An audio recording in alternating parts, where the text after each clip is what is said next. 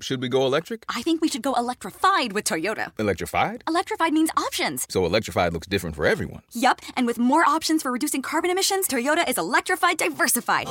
Learn more about our Beyond Zero vision for the future at toyota.com slash beyond zero.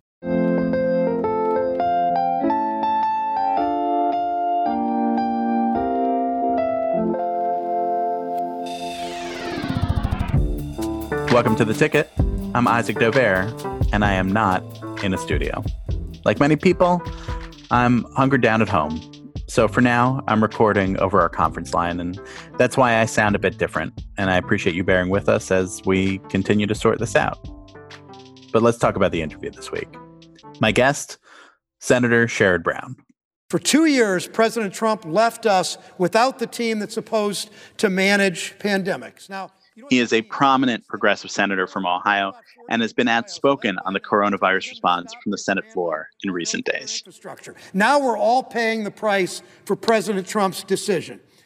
He faults the Trump administration for its failure to prepare for this pandemic. He also faults Senate Majority Leader Mitch McConnell for leaving Washington just as the Senate had to pass the stage of the coronavirus bill response on paid sick leave and unemployment insurance. Bozeman State to take care of all these people that are losing their jobs and don't know what to do. Senator McConnell went back to went back to Kentucky, wasted three days, make that four days. Today is another day we're wasting. McConnell made it back to D.C. and they passed the bill. That was phase two. Now there's phase three. And this is one of the main reasons why we wanted to talk with Brown this week. The Trump administration is talking about a $1 trillion stimulus. That is a huge number. The biggest piece of legislation Congress has taken on in years. And it's happening just as the first members of Congress test positive for the virus themselves. So I wanted to understand what this looks like from inside the halls of the Senate. But also, this is a big moment when Americans are examining how they take care of one another, especially those of us facing sudden hardship with the pandemic response. Sherrod Brown's been talking about these issues for his entire career. Now he says this is a moment when people are thinking deeply about the government's role in society. A lot of it's been about how government failed, but he thinks this is a time when people see how essential the role of government is and what it can mean for people. So, like everyone else these days, we connected with him on a conference line. Brown is back in Cleveland. He drove there after the Senate finished session on Wednesday. We spoke just a few hours before the Republicans in Congress unveiled their proposal about a coronavirus response, which includes a lot of big corporate tax breaks. That is not the kind of proposal that Sherrod Brown has about what should happen now. Take a listen. Hey, Senator, it's Isaac Dovere. How are you? Yeah, how are you? Good, good. Look forward to it you have expressed a lot of frustration with what is going on and what has been going on. Uh, let me just ask like a simple question to start with, which is do you think your colleagues in Congress are up to the task here? Uh, I think it's a challenge that uh, nobody expected of this severity, and um, I think nobody really was prepared for. I spent much of the last few days on uh, conference calls, sort of town, sort of roundtable conference calls with public health and hospital and public transit and uh, sort of service governments, writ large services in each in, in a community, and and you know they they plan for disasters, but they didn't plan for any. Nobody planned for anything this big. So I I think it's it's um, no we'll see. I I look at I mean I make a contrast that I look at the governor of Ohio, Republican. I'm a mm-hmm. Democrat mm-hmm. who is who has really stepped up, Governor DeWine, and done this right. He's had experience and, and character, and I think you contrast that with the President of the United States, who had neither. And while DeWine was doing his job and getting Ohio as prepared as you can for this to respond to it, both economics and healthcare, I'd put in the reverse order healthcare and the, the, the, the prospect of the economy.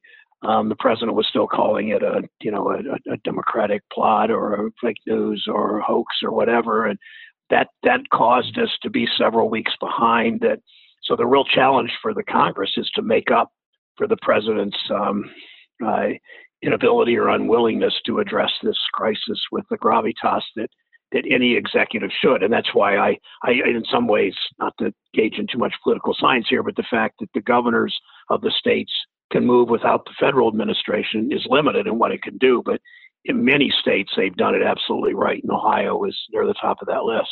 Yeah, and and I, I feel like it should be noted that Governor DeWine, before he was Governor DeWine, going back with Senator DeWine until you beat him, right?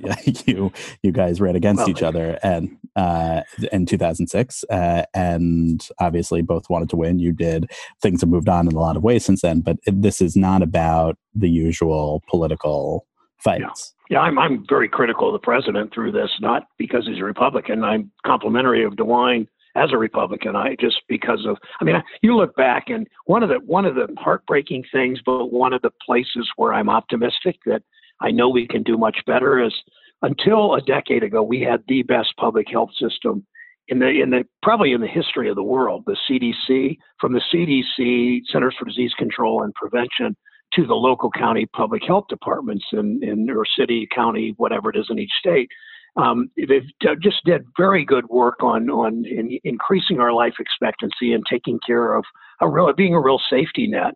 Um, the, the those budget cuts a decade ago with the Republican House uh, began to undermine this, and then the president in 2018 um, eliminated, fired a whole section of his office. Their, their title was something like the National Global Health Security um, Directorate, something like that. And they, yeah. what their job was, 40 people headed by a Rear Admiral Timothy Ziemer, who who um, had worked in both the Obama and the Bush administrations, and his job was to surveil the world and look for potential epidemics in a country or a community, and, and, and the chances of those epidemics going beyond the borders or the region, surging into a pandemic, if you will. And his job was to look for those early. When the president eliminated that, I, I wrote him a letter two years ago, please restore it and stop the budget cuts so we're ready.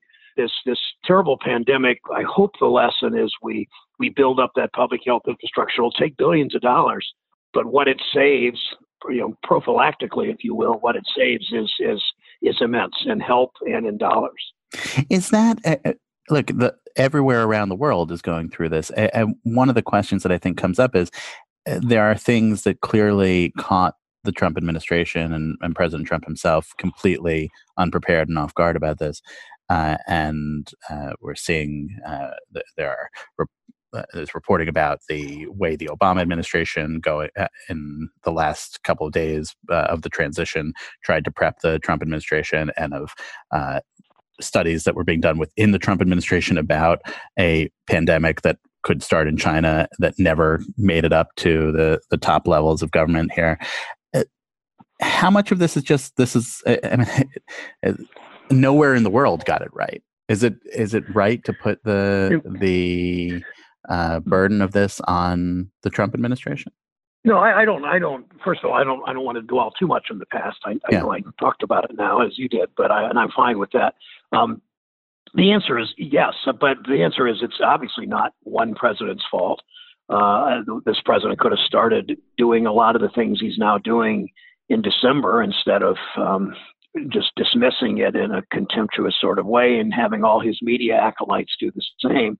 You know, just the, the polling numbers are dramatic. Something like as of last week, 70% of Republicans didn't believe this was very serious yeah. nationally. And something like, I don't know, 20% of Democrats did not believe it was here. Whatever those numbers, they were dramatic. But, but I think that the issue is, though, that, that this could not have been entirely prevented, of course. But it's not just it hit every country. When the, the U.S. has has for maybe not since World War II, maybe I don't really know when it started, but the U.S. has been the leader on dealing with global health health issues and challenges. Um, we send doctors, we send nurses, we organize others, we help fund things. Other countries have been part of it, but we were one of the great things about this country. We were a world leader in in that, and you know that's not Defense Department. We do that too, but that's one really to be proud of. And we've bungled that, and so uh, granted, Italy didn't deal this with this, do this right. right. South Korea did it better, but if we had had the kind of leadership where in November, maybe Dr. Ziemer could have gone to the president and said, the, Dr. Ziemer in the White House said, look what we're seeing in China. How do we mobilize the world to do something? It didn't mean you close schools like, like Governor DeWine has done recently in Ohio.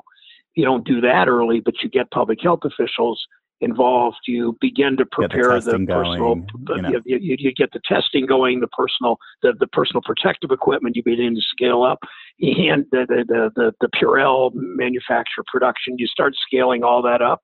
You start alerting people that this is a potential public health crisis. Be more ready than we are um, because we're not nat- no society is naturally ready for something like this. That's what government's there for, and that's why I mean that's why I'm a guy that believes in gov- the power of government really does make lives better. I, I wear in my lapel a canary pin yeah. given to me by a steel worker at a rally at a worker safety rally. It depicts to me how we live 25 years longer in the United States than we did 100 years ago because of public health fundamentally and we have we have we have lost that mission it's it's not just trump of course nor it's not even just conservative politicians who underfund it it's really all of us let it happen when you think back and this is moving so quickly the changes in our lives just in the last week are immense and last who knows week what is exactly right right and and what the the next week is going to uh, hold who who knows when you think about the conversations that you're having with your colleagues, that those who have been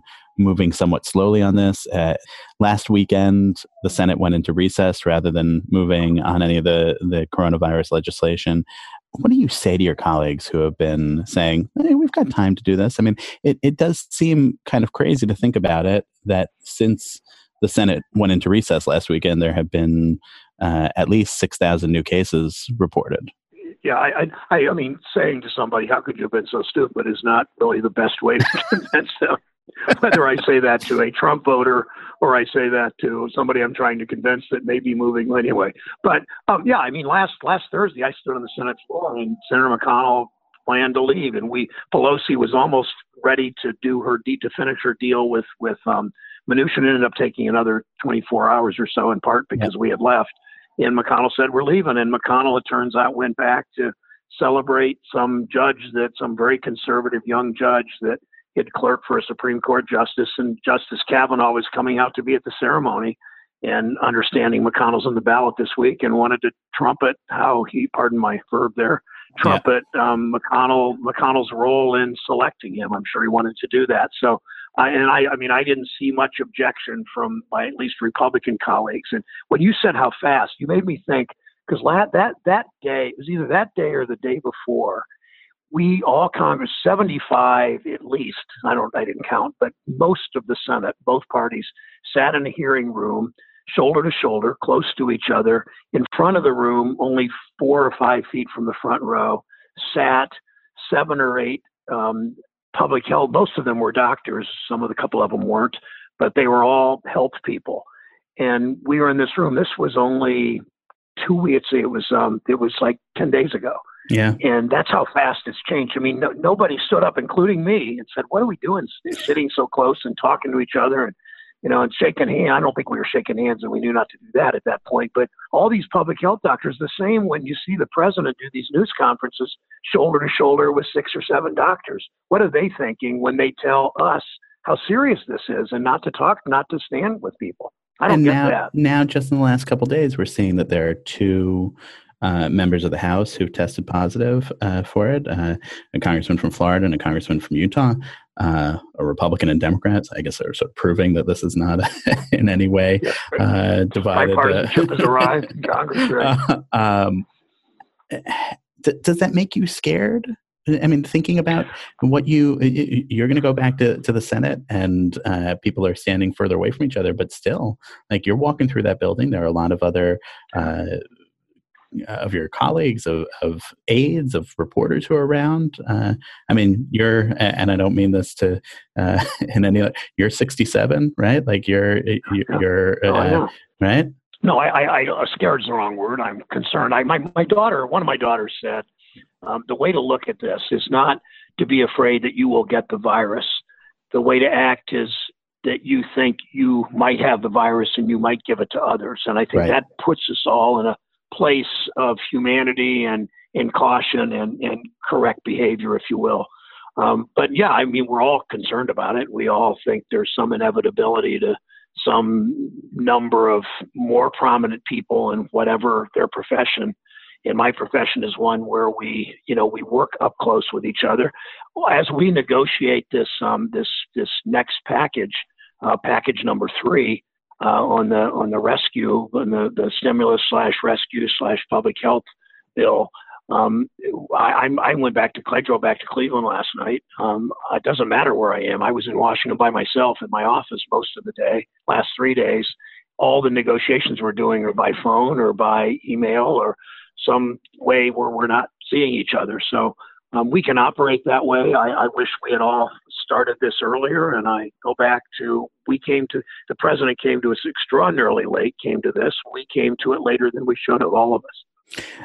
You're back in Cleveland. I, I know uh, this is a, a, tricky thing. that I don't want you to uh, be in a position of revealing personal information about some of your constituents, but uh, you are seeing some of the um, the impact of this beyond the health impact, the economic impact. You're hearing about it from people you represent. What does this look like on the ground from what you're seeing already? Well, I, I um, much of how I educate myself about the public, if I could say it that way. There, there's a wonderful Lincoln line that his staff wanted to stay in the White House and win the war and free the slaves and preserve the Union. He said, "No, I got to go out and get my public opinion bath." yeah. He would do that regularly when, and and um, that's my job. I mean, I, I think I do that. I try to do it as often as I can. I, am not doing it now, of course, but sure. I, the best way I always thought to do it was to, to go to Youngstown or to go to Ashtabula or to go to Toledo or Mansfield and sit with 15 people, um, a cross section of community or a group of veterans or a group of teachers, whatever the subject was, and just listen to them for an hour and a half. And I've been doing that by phone the last three days. And I mean, I, everybody I talk to is so concerned about what's happened with the economy. I, you know, one guy runs a bunch of restaurants. His revenues are down by 80 or 90 percent. I mean, we're seeing that everywhere. The the goal here is to protect their workers, make sure they're not foreclosed on, make sure they get health care when they lose their jobs, make sure they have enough money um, directly from the federal government, if necessary, and it is necessary, to, that they can go on with their lives in, a, in an okay sort of way. And then what do we do with businesses so when this gets better, they can scale up with much of the same workforce that's already trained and skillful at any level. So sure. those are the challenges. But but we see the, I mean, this is, is the country's in a, in a in a difficult place now. We we always rise to challenges. I I've never seen one quite like this in my career. And and for you, you've got a bunch of ideas that you've been thinking about and uh, bills that uh, you've been proposing. And it seems like part of the issue here is how to prioritize among the priorities. There's so much that needs to be done, uh, but some of it is going to get done first. And and how do you pick the things to focus on? Can you walk through what how you approach that? Yeah, I, think you start with anything we do. This is in 2008, 9, and 10 with a corporate bailout. This is uh, whatever relief package we do starts with the workers and making sure that they can go forward with their lives and raise their children and, and stay in their homes and have enough food and have an expanded Medicaid or whatever they need for regular health care, let alone the coronavirus. So through that lens, you you um, pass a good, not an inadequate which is all we could get out of the Trump administration on the first round or the second round. Not an inadequate, but a good um, policy on family leave, so that $12 an hour workers don't have to. Um, gets if she gets sick, she doesn't. She either goes to work and infects people, or stays home and loses hundred dollar income that she needs for her rent. To make sure that all of those things are taken care of. Um, I mean, that's that's kind of how you start, and I, I see it all through the prism of of the dignity of work, a term actually first time I saw it was Pope Leo the 13th, the labor pope. I'm not Catholic, but I read a lot about him 120 years ago, but mostly popularized the, the, the theme of the dignity of work of Dr. King. And he, he sort of overlapped um, dignity of work with civil rights. And it, it, so it's, it's not just white male union workers, the dignity of work. It's people that prepare food and clean our offices and work construction. And it's people taking care of children. It's people working for tips um, it's people staying home and caring for, an, for caring for an aging parent. All of those, that whole dignity of work theme, to me is, is is what I get up every day and think about and fight for. We're going to take a short break. When we come back, I asked Senator Brown about the specific solutions he wants to see and whether, as Congress debates an enormous intervention here, this is a moment when serious change could actually come about.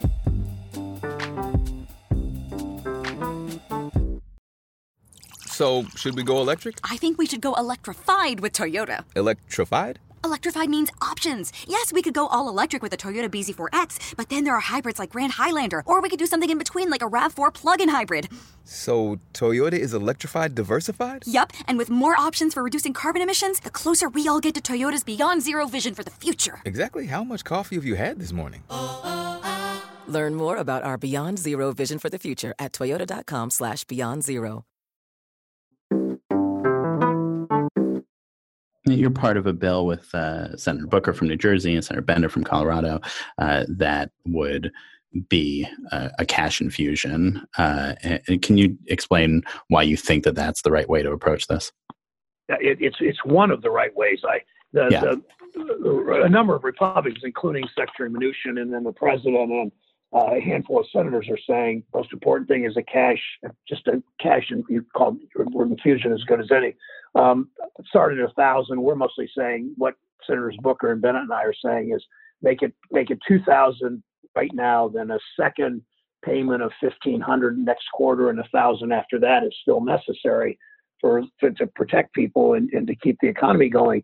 Um, but that that that for, for some, particularly conservative politicians, that's sort of okay. We did that. We can we we're done with this. Well, to us, it's not the most important component. It's what we do now. But the most important components are are scaling up unemployment insurance.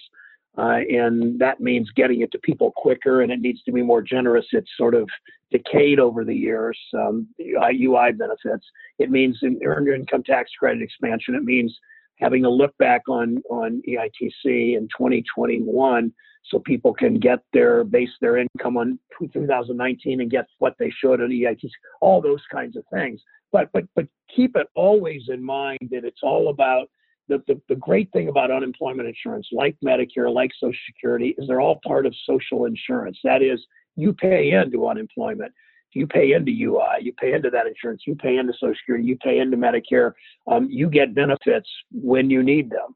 Sometimes before retirement, sometimes um, at retirement, and that that's that's such an important social contract. And uh, Republicans and conservatives, and I will say it that way more than Republicans, have never really taken to social insurance, particularly they think that's too big a role of government. That's what government's about to me. And in this this public health, this this terrible pandemic is all about the government response. And you know, everybody's now realizing, oh, big government actually government can actually do really good things for people to save them.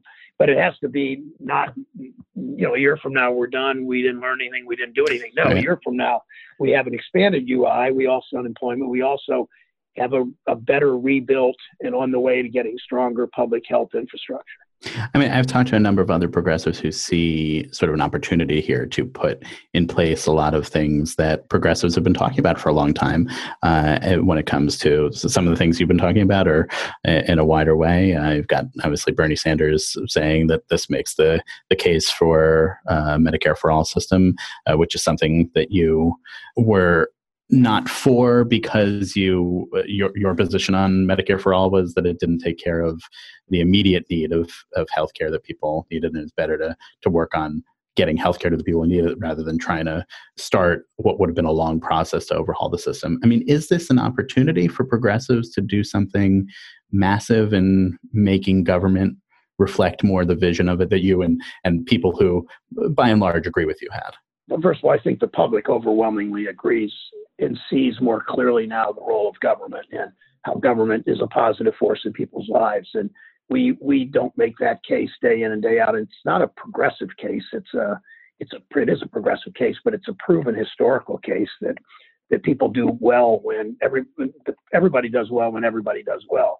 Um, I, I, I don't think you quite want to look at this as an opportunity because it, it looks a little seedy um, to say, as you know, some have said, well, we've got to use this this crisis as an opportunity to advance progressive causes. Um, I think that looks um, this doesn't doesn't sit well with the public, but I think we you know sh- show us what you believe, show us. And uh, old civil rights leader, don't tell me what you believe, show me what you do. I'll, I'll tell you what you believe. And and showing what UI does for people, showing what expanded Medicaid does, showing what earned income tax credit does, which rewards work but also helps those who are unable to work or haven't found a job. So um, all of those things, and you, you, you know, the word "use" put in quotation marks, use these days to to prove that with with what we've had in the past and what we can have in the future. And I think you'll see the kind of structural change in our society that that most of the country wants, even if they don't say it now. And overwhelming percentage of the country will will appreciate and benefit from it uh, as the years go on. Uh, to just take a moment and think about the, the last two crisis points that America has faced and things that happened in them. Uh, after September 11th, there was uh, the rush through the Patriot Act. Um, after the financial crisis in 2008, there was what happened with TARP. Uh, one of the, the, lessons that people took from uh, the Patriot Act was slow down. Don't. There were a lot of things that got stuck in that bill that people didn't really realize were there, or that uh, only came uh, clear for what problems they they brought up years later. Uh, one of the lessons that people took from what happened with TARP was that Democrats kind of gave in too much and gave up too much, and maybe should have tried to, in effect, uh, slow it down then uh, and put more of their priorities in and and and fight back against the what the Republicans were were pushing on. Do you see either of those as instructive cases when you think about the way that Congress has to approach what what's ahead? Oh yeah, they're they're both uh, both of them. The the mistakes Congress made, and I guess the White House made too, um, were, because of fear, uh, fear of terrorism, fear of of what was next in the in the um, implosion of the economy in 2008. Um, and politicians don't make good decisions when it comes to fear. Uh, going into the Iraq War was clearly Bush. I was in the House then and voted against it, and I remember Bush calling directly or indirectly on, most of us un-American or soft on terror. Uh, I saw fear in the eyes of people during the impeachment. They were fe- fearful of what Trump might do to them and when you make decisions based on fear, you almost always make the wrong decision. So I don't think it's a question of, of base, basing it on that now. I mean, people are cer- certainly fearful, but it's more of a, of a you know, we, we also watch uh, the some of the most powerful players in society, like the banks. Every time there's a disaster of any kind, they find ways to get weaker regulation on them, and we've got to caution against that now. But um, I go back to the social insurance and how important that is. Um, and we, we, we make those decisions based on, on what we have seen work in the past. And what we've seen work in the past, whether it was the Roosevelt years or the LBJ years, when you, when you build the institutions of society, Medicare, uh, Social Security, unemployment insurance, um, Head Start, you build these, some social insurance, other just, others just sort of a, safety net, but providing opportunity to people that don't have it. We all gain for generations from it, and we, we need to make that case better today as, as in any, any crisis like this. Are you surprised at how fragile our whole situation was, whether it's what was happening in uh, in government or or uh, our public health? It, it just feels like the world has so radically changed in a couple of days, and we are only at the very forefront of what this change is going to be. I don't think any uh, one that I've talked to would have guessed that it would be possible for things to change this much this quickly, uh, and again with much more to come. What was it surprising yeah, to you? Very, I mean, uh, that's a very thoughtful. This whole interview has been very thoughtful. In the questions that was a really good question. Um, yeah. well, thank you, Senator. no, no, well, it is, and I think that we've been surprised. I can only speak for myself, but um, I think I've been surprised by how fragile our democracy appears with the the threat that this president has done what he's done. Um, I mean, I don't think we've lost. I think we're one. I think we're going to beat Trump. But second, I think our democracy is is strong, but it's it's not nearly as strong as, as probably most of us thought. And it's when we're not as um, we're not as immune from from disaster. I, I you can't help thinking about climate change in that context. That that um, you know we all we all warn of it. Many of us um, of many political stripes say it's the most important moral issue of our times, it is. Um, and we're not we're we're never. I guess the human mind doesn't prepare prepare for the worst case very well, at least collectively as a, as a government and as a society. But Um, I, I, was surprised. I, I know our public health infrastructure is is much undermined by conservative budgets and Trump's incompetence and wanting to blame everybody else and never taking responsibility and and inability and, and you know is all this was all about the stock market and all the kinds of things there. But even with that, I, I would have thought we would have been able to overcome this a little better than we have so far. So i am going to end it on since you brought up how fragile our democracy is.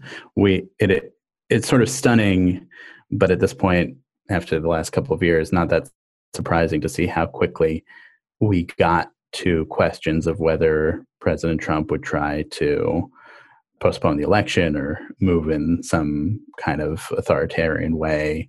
Uh, before that, it's hard to predict anything at all at this point. Are you confident that he will not try to change things for saying that the election is on November 3rd? I don't think he can. I think he can try. I think he will sow all those doubts in people. Um, it's pretty stunning how loyal his base is and how fearful Republican politicians are of him. I mean, just we go back to the, the percentage of people who are self-identified Republicans and don't believe this virus, this coronavirus, this COVID-19 is that serious compared to the rest of the population. So I, I, I understand that, and I understand that once he's no longer president, he's going to continue in all likelihood to roil the waters and question everything. Um, but we're a we're a pretty resilient country, and I think over time that falls on that, that falls on deafer and deafer, fewer and fewer ears. Uh, but I, I, think it's going to make governing much harder in 2021. Uh, do have belief that it'll roil the waters and continue to undermine our faith in government as he's done, and that's maybe the worst thing he's done. That, that such a huge swath of people think the government is always ill-intentioned, and you and the media are never to be trusted. And um, that that to me is is perhaps the, the biggest concern of all this, and that's why a decisive win in, in November is is so very very very important to continue to roil the waters. I don't have any doubt. Yeah, I, I can't tell if we're ending on a note of optimism or uh, deep pessimism at this point, but that seems I, to be I'm the life that we're. yeah, I'll, I'll end on a note of optimism. You said earlier that these Democratic candidates are talking about work and the dignity of work, and that's such a universal, particularly coupled with civil rights, such a human rights, such a universal, um, uh, universal equality of humankind. And I think people are, most voters, most people are seeing the role of government, how important it is. Um, we have to remind people of that, but that's that's why the country after we come out of this, even without a vibrant economy, because it's going to take a while to rebuild that, that people are going to be optimistic about their future and how the role of government played such a positive, such such an important um, part of that. All right, Senator, thanks for taking all this time to talk. I really appreciate it. And sure. let you get back Enjoy. to the, the work of trying thanks. to figure this thanks. out. All right, thanks. All right, thanks.